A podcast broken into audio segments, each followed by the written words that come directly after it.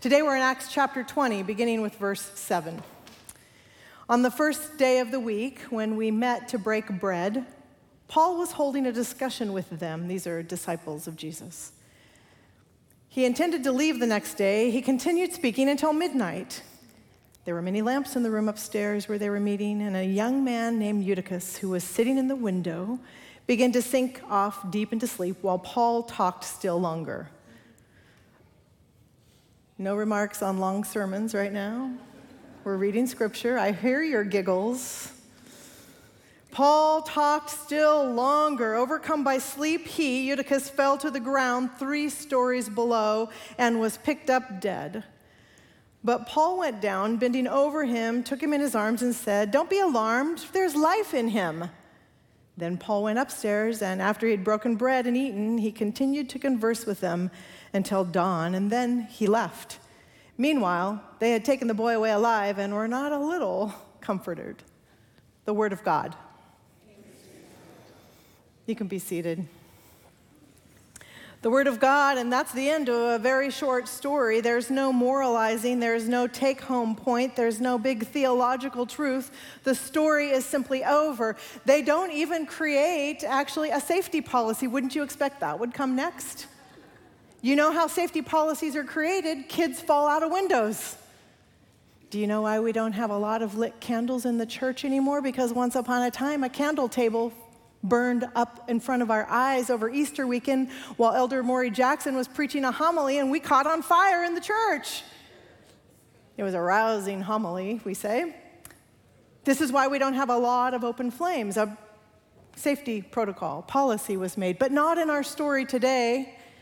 You would think someone would say, minors cannot sit on windowsills, or please lock all the windows, but that's not what happens. The specialists who study scripture, and particularly the book of Acts, they have a one line summary for our story today that sounds like this This story, it's a serious and comedic episode. The end. It's kind of like saying, well, that happened. And then Paul moved on. So, why is the story of Eutychus in our Bibles? What can the story of Eutychus mean for us today? Luke is a great storyteller, by the way. He gives us enough detail to draw us in, but he's ambiguous enough to make us scratch our heads. There is another tale the people of the time in the Bible might have known a Homeric tale of a boy who fell from the top of a roof and a conversation about what to do with him when they pick him up at the bottom. The first century listeners would maybe have that story in mind. We don't today. What is the story of Eutychus for in the Bible, and why is Luke so careful the way he tells the story? Don't miss that in the Bible, stories are told certain ways. Storytellers have some privilege. We had some fun on Wednesday night with Pastor Ben and Calmany because the youth uh, get to know you session asked Ben and Calmany from Canada, tell us how you met one another. By the way, they've just celebrated their first anniversary, first year anniversary. So happy anniversary last Sabbath. But if you can look in close to this picture, there's a moment here where they, they're thinking about the question they've just been asked. Tell us how you met. And for a moment, the two of them look at each other, and the mic goes back and forth, and they look to the side. I'm standing in the back of the room going, Look at, they're comparing notes right now. They're trying to decide how to tell the story. What's the story they should tell? What's the story we get to hear? What's the kosher version for all the youth? Like all that went down in front of our eyes. Next picture, Nathan. They got their story together. Look at the smiles. They're having so much fun. They know their story. They know the story they wanted us to hear. Once upon a time, they went to summer camp and they might have been dating other people and they might have left as a couple. You got company in this church, by the way. Because they can tell the story the way they want to tell the story. That's what's going on in the book of Acts. Luke is an exceptional storyteller. When he's ambiguous, we better leave room for ambiguity. And when he's clear, we ought to be clear.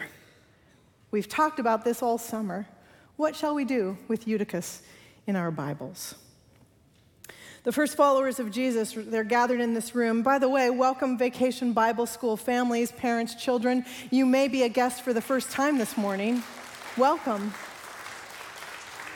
If you're watching online and this is your first time to be with our community, all summer long we've had the book of Acts open.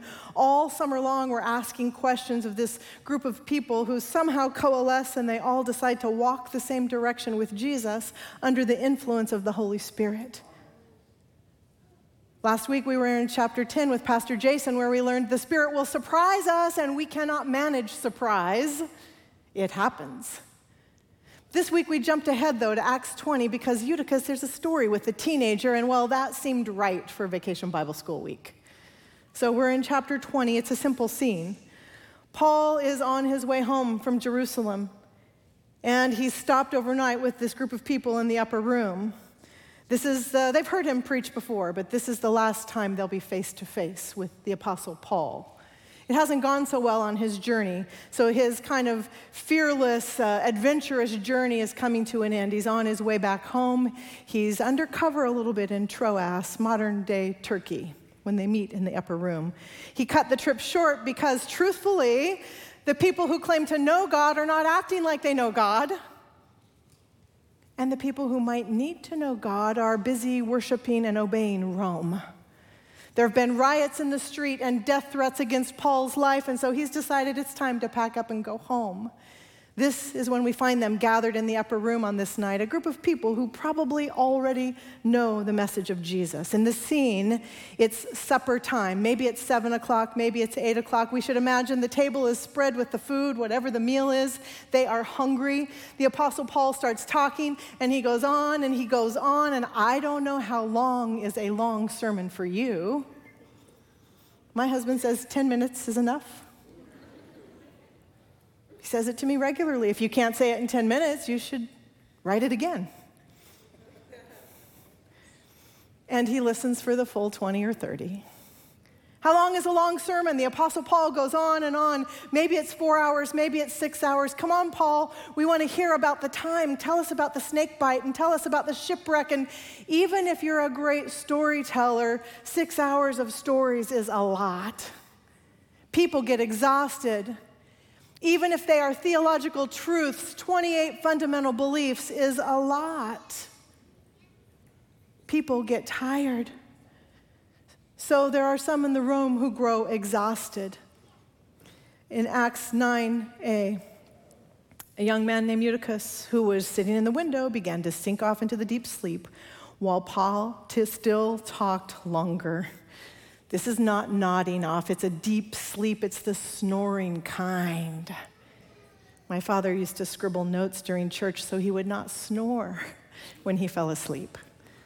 My mother finally realized if he writes postcards during the sermon, he won't snore. This is a deep, nodding off kind of sleep that happens to this teenager. Of course, he's sitting in the window because that's where the risk is. Of course, he's sitting in the window because the room is lit. The Bible says lit. I don't know why we need to know. It's lots of lamps, but the window is fresh air. Of course, he's sitting in the window because that's where the adults are not. He's a teenager, after all. This is a generational story. This is one way we tell the story of Eutychus. Here's another. This is a salvation story. Wake up, church.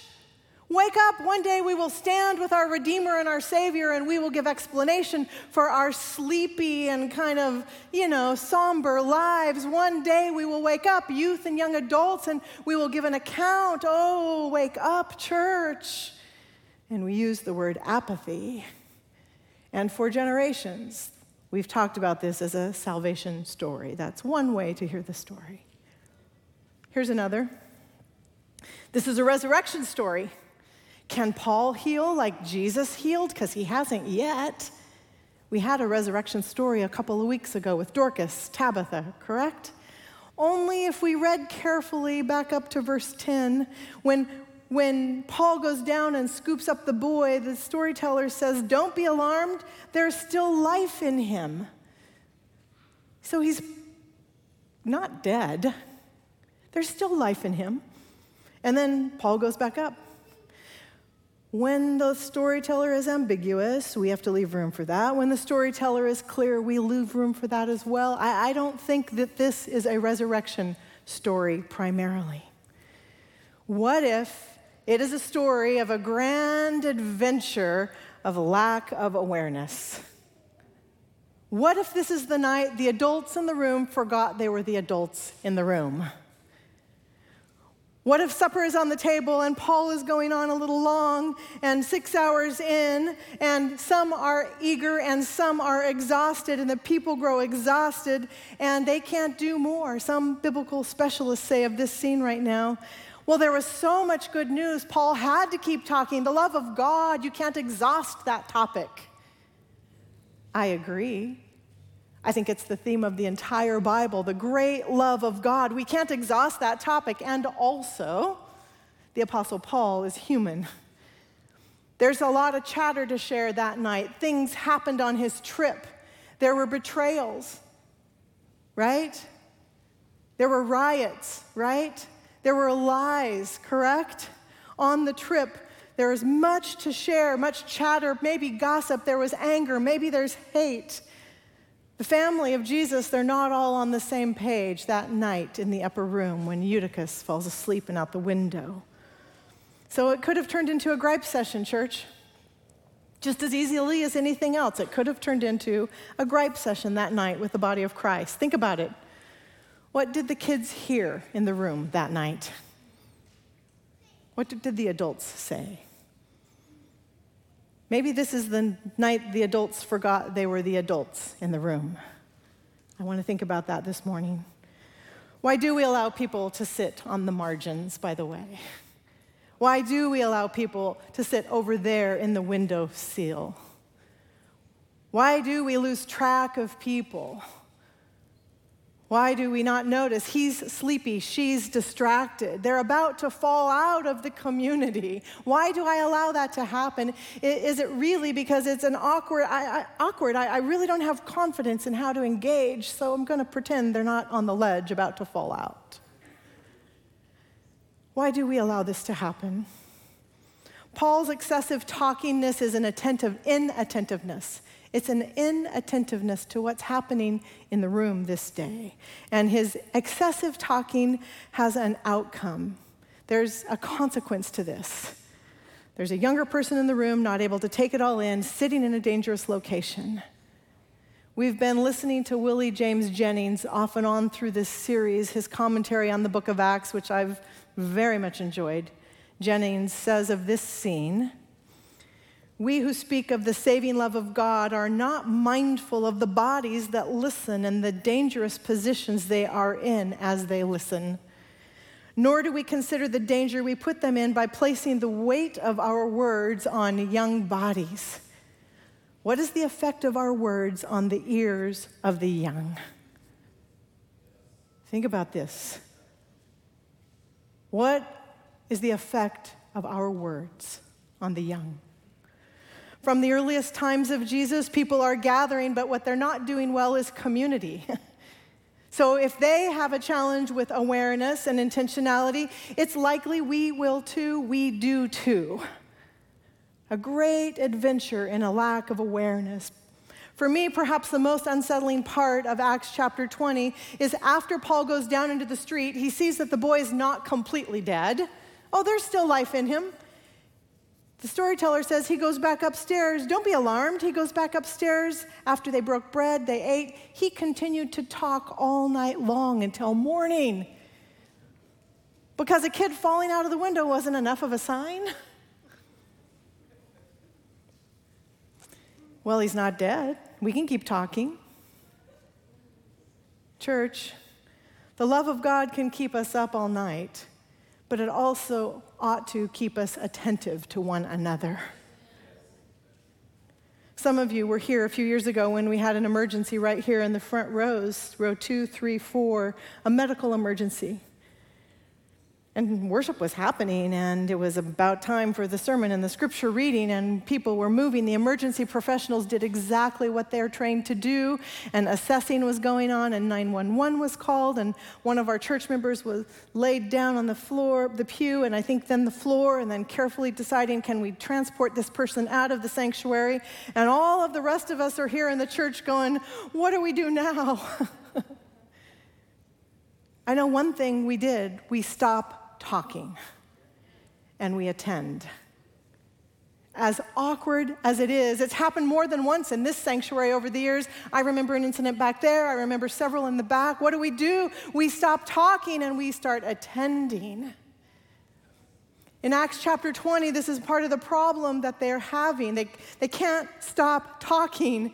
It turns out that sermons don't heal the sick, sermons don't wake the sleepy, sermons rarely inspire the community. I'm telling you the truth this morning.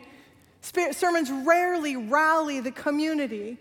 Locking all the windows doesn't actually keep people safe. Fundamental beliefs, important as they are, don't usually energize the people, but communities do. Acts 20 is a community of people, and gossip and negativity and baggage never creates joy in a community. Communities with an intention can attend to this. What happens when the adults in the room are the adults in the room? I've always appreciated Pastor Beverly Maravilla's excising judgment when it comes to our children from the very first day, but it has sharpened in her 10 years with us here. Pastor Bev has cautioned us time and time again don't give children bad news that doesn't belong to them. Don't give children baggage that's not of their generation. Don't give children uh, things they can't possibly hear and comprehend and don't know what to do with and that they cannot unhear. And please don't teach them poorly of God. We only have to fix that later. My favorite moments with our kids in La Sierra over the years are when our kids tell us what they know we have sharp kids in this community. My favorite stories are when the kids say, you know, our, when our parents don't want us to know what they're talking about, they whisper and they spell things, but we spell too, Pastor Chris. They think we don't spell, but we spell. Our kids know things. These are my favorite moments listening to them over the years. Eutychus, whose name means fortunate, he does not die this night in the story. There is life in him. It is easy for me, by the way, to critique these stories in Scripture. It is more work to think creatively about better outcomes. It's easy to find the bad news, it takes more patience to wait for the good news.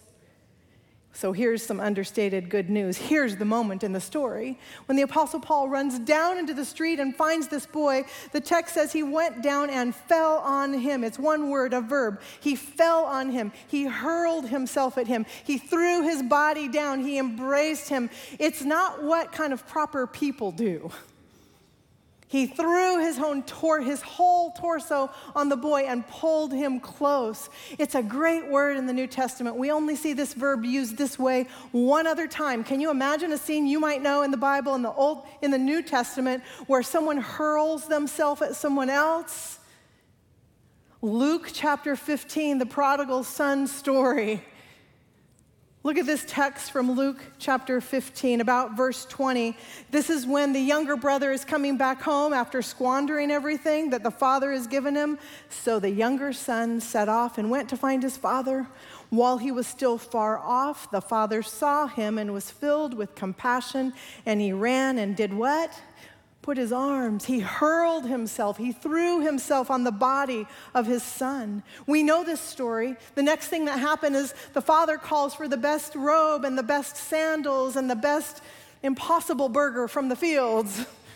And they throw a party because the son who was lost, who was almost dead, is home. The, the community hurled themselves at this boy. In both of these stories, Eutychus and the prodigal son, there's no lingering around finding fault or assigning blame. Oh, we could do that. Parents squander by giving things away, children waste. Sermons, preachers get preachy, teenagers get bored. But in these two stories in the Bible, there's no time to sit around and assign blame and, and to point fingers. Well, this one was indulgent. Well, that one was wayward. Well, this one was apathetic. Well, this one was self righteous. There is no time for that in these stories. They simply throw themselves on the body because being found and pulled forward, being found and pulled into the circle of grace, being almost dead and now alive, this is the only possible response. This is the beauty of these stories. In one word, we get all of that, church. Luke, I think, is deliberately pointing us to the prodigal son. He hopes we'll catch that part of the story when we read the Eutychus story the night the adults forgot they were the adults in the room. But in one action, the Apostle Paul brought the boy home. We're asking in this series over the summer what shall we do with this intersection post pandemic as we're coming out and coming alive? The facility this week full of activity. What shall we intentionally do with this post pandemic intersection? Oh, there's, they, we know the what and the why of how, we know the what and the how to gather. We wake up on Sabbath and put on our clothes and show up here and we sing some songs, and that's the what we do. Why do we do it? We've been asking the question when we know the why, that will bring us into sharper focus post pandemic. Why do we gather? Why do we do what we do? It's time for us to this part of the series in the next few weeks to, to, to bring that question into focus and start making our lists, church.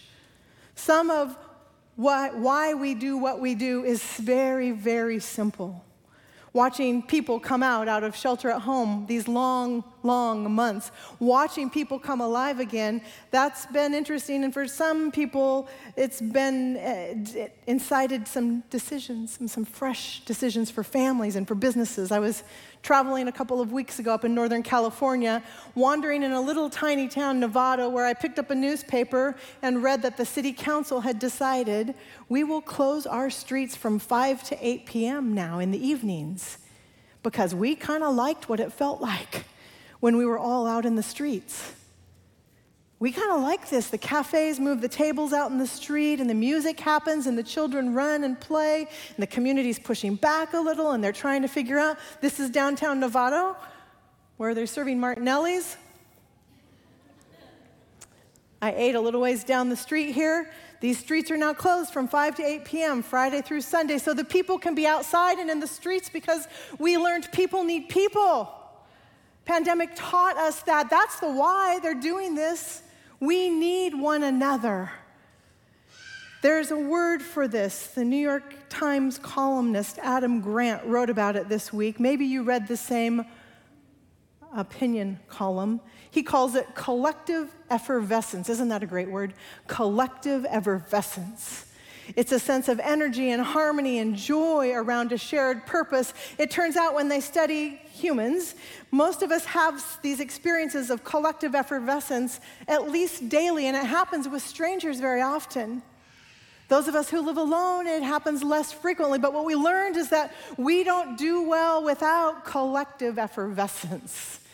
We need to be with other people. We need the energy and the harmony and the joy that hap- it happens by the way when your colleagues gather around the table. The pastors are so happy to get to see each other again and be in a room and do our work. That's collective effervescence. It happens when a family or a group of cousins comes to worship and sits together. At last, we're together. It happens when people get on the ball field and play a game. It happens when people go onto the dance floor. Even with strangers, there's a collective sense of energy and harmony. And it turns out people need this. And the body of Christ needs it too. Your church was full of collective effervescence this week. If you saw the Vacation Bible School video at the beginning, you felt the collective energy and the harmony. This is exactly what we were doing this week. We needed to be together, and, and it turns out when we gathered, this collective effervescence bubbled over in some of us. There were so many greetings. Oh, I haven't seen you for a year or more. Oh, you used to be this tall, you have beard on your face. Oh, I mean, it came out with a little boy driving by the church, or a little girl, I think Pastor Bev told me, saw all the activity, told her mother, stop the car, turn around, we're going there. They're doing something. That's collective effervescence, church. It happened when a, a mom said to me, I'm, I'm standing here watching my boys have so much fun. I think I'm to cry, Pastor. I'm to cry. collective effervescence. Turns out the body of Christ needs it. My theory is we need it for its sake alone and because of what it does for us. It grows muscles and flexibility in us so that when we have to do hard things, we can do hard things together. Because we have that shared experience of a harmony and energy. When we have to do hard things, we will. It is time for the Church of Jesus to do hard things in the world, and I wonder post pandemic if we'll be ready for this if we will find our voice that sounds a little more like Jesus and can be hopeful and helpful in the world.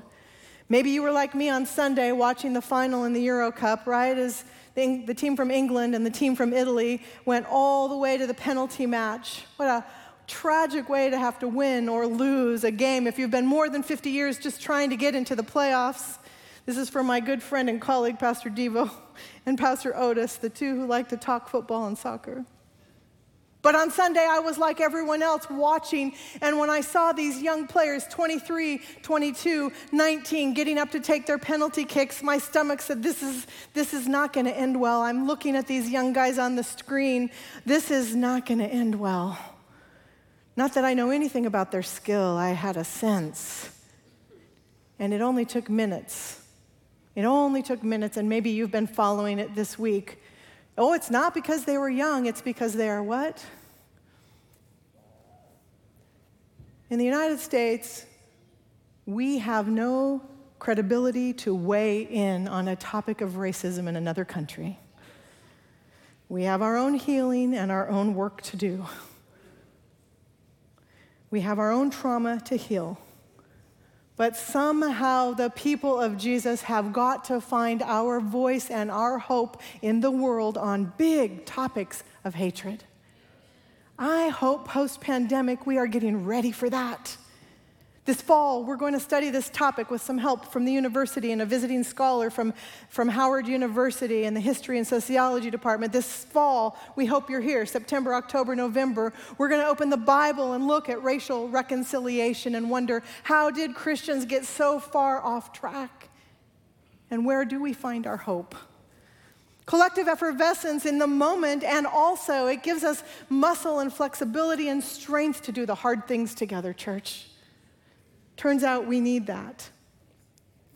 Several of us went last Sabbath afternoon with the mayor to a Ward 7 meeting just up the street. Thank you, about 20 of us who took this as Sabbath activity and assignment. And we listened as the mayor wanted to kind of talk about her ideas and the direction and the vision of the church, a series of big tent meetings that will happen over the next six, eight, ten months. She was here in our church at uh, most of worship, actually, all of Pastor Jason's sermon. She was so touched by the music and the presence, and she said to us after worship, I hope the meeting that we're going to, we, we will understand a little of what Pastor Jason was talking about the, the, making categories of people and othering people and making it ugly and difficult. And it turns out last Sabbath afternoon, that's exactly what happened. It was not a high point for Ward 7 in the city of Riverside. Those of us who were present were a little shocked, some of us. One topic homelessness and mental health and the horrible streets and why isn't the city? And it was just one ugly comment after one ugly comment after one ugly comment. I want to tell you when the room turned hopeful was when the two 20 year old guys stood up. Townsend was his name. Townsend says, So I grew up in this neighborhood. I grew up in Riverside, and yeah, my life was about gangs and drugs. I'm not going to lie and I lived on the streets. And so when you're talking about mental health and homelessness, yeah, I, I just want to tell you it's difficult life. And, and I'm, I met Jesus in jail, and he had a Bible in his hands. And I, I just wanted you to know me. And Townsend sat down, and another one stood up. His name was Jonathan. And Jonathan said, Yeah, I, uh, I also grew up um, here, moved here from Orange County. My, my mother had me, and then my father left, and then my father came home long enough to get her pregnant, and then he left. And now my mom, a single mom, has more kids to raise. And yeah, I grew up on the streets of Riverside and in juvenile hall, and, on, and, and And so when you're talking about people who live on the streets, I, I these poor, these poor guys in a toxic room, I'm going to tell you, in our neighborhood. Complex, complex conversations. Two brave guys. Jonathan says, so when you talk about mental health and homelessness and all, you know, all the things, maybe you can just be a, a little kind. One woman turned to him and said, What can we do to be helpful? Don't you love it when someone asks that question? What can we do to be helpful because this is our neighborhood and we're in this together? How could we be helpful? And they answered to the question, well, love, love and, and a lot, a lot of grace would sure help. And as soon as that was said, you could hear the room murmur, and I could see the heads shaking. A woman next to me got up and left the room. People are just not having it. It was a low moment in Ward 7. Don't ask people what they need if we're not going to listen. It would have been better if we hadn't asked. But when I followed Townsend and Jonathan out to the parking lot, I almost had to chase them down carrying their Bibles. Brave guys that day walking in. They're 20 something, but they wear, wear 60 and 70 years of living on their bodies. And when I listened to their stories, I said, There's a church on the corner right here in Ward 7. One day we hope you'll open the doors and walk in. It's okay if we make mistakes, we just can't leave it there. It's okay if we get things wrong, we just can't leave things wrong. I am so hopeful about the possibility of the church post pandemic. I'm so hopeful about what it could mean for us when we open the Bible and we have the book of Acts open and we begin to make our list. What are our priorities? What ought we do, knowing what our why is? Our why, Jesus is Lord, and it changes everything. Now, what ought we be about in our city? I want to tell you this week that the central truths taught at Vacation Bible School are the central truths of the gospel, and it never gets more simple than what we teach five year olds. Here's the list of what the kids learned this week, Monday through Friday God knows you, God hears you, God comforts you, God forgives you, God chooses you, which means God treasures you, which is why all the green t shirts say, God treasures you, and God hopes you will treasure one another. The end. It never gets more difficult or simple all at the same time than what we teach five year olds. This week, church family, we saw that the adults in the room were the teenagers of our community. You can be so content and a little bit proud of the teenagers around here. They were the adults in the room.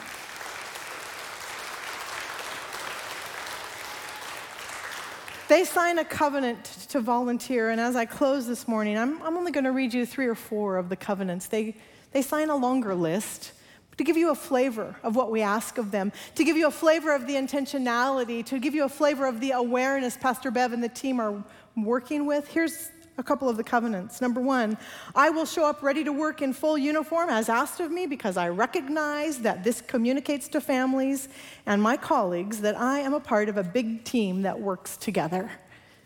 Teenagers are asked to agree to this. Here's another one I will be on time each night because I recognize this signals to the children attending and to their families that I care about them. And I'm eager to participate as their mentor. It also lets my team know I'm here to do the work alongside them. Here's another one. I understand that coming ready to work includes a positive attitude as well as being ready to give my undivided attention to the evening program. This means I will leave my cell phone home. There's a groan in the room when the teenagers read this one. Come on, how many of the adults want to leave their phones home? Do you see the intentionality here? This one is my favorite. I will respect all children as whole persons by not talking down to them or talking over them. I covenant to be a mentor who is present among children and to model to them the best way to relate to others through kind words and actions. It was almost impossible for anyone to fall out a window during vacation Bible school. Because look at that awareness and intentionality, church. That kind of an awareness and intentionality meant all the collective effervescence could happen. And when I met Felipe, a five year old, on Wednesday night, he came into my space and looked up at me and said, You're at my church. This is my church. He was a little bit angry, like, uh, but full of his mama and grandma were like, Do, do you know who she is? but he doesn't care. Felipe says to me, This is my church. And every time he drives by my church, absolutely what we want these kids to say. Thank you, the community this week that rallied adults, teenagers, Pastor Bev and the team, Emily, Amelie, Alexandra, Andrea in particular. Thank you that you were on duty and on watch. No one, we didn't have to worry about anyone falling out the window. Kids could simply go home and shout like this. This is Sophie Rodriguez, Sophia Rodriguez. Listen to this after one night of vacation Bible school. Two and a half.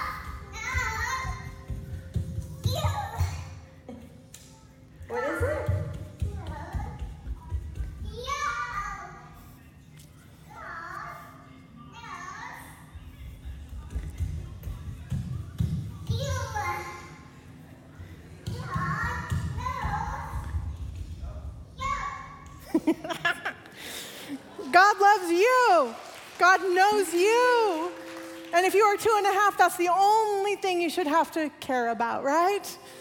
Oh, thank you, La Sierra, for being an aware church this week. May we commit to even deeper and deeper awareness in these next years. Amen.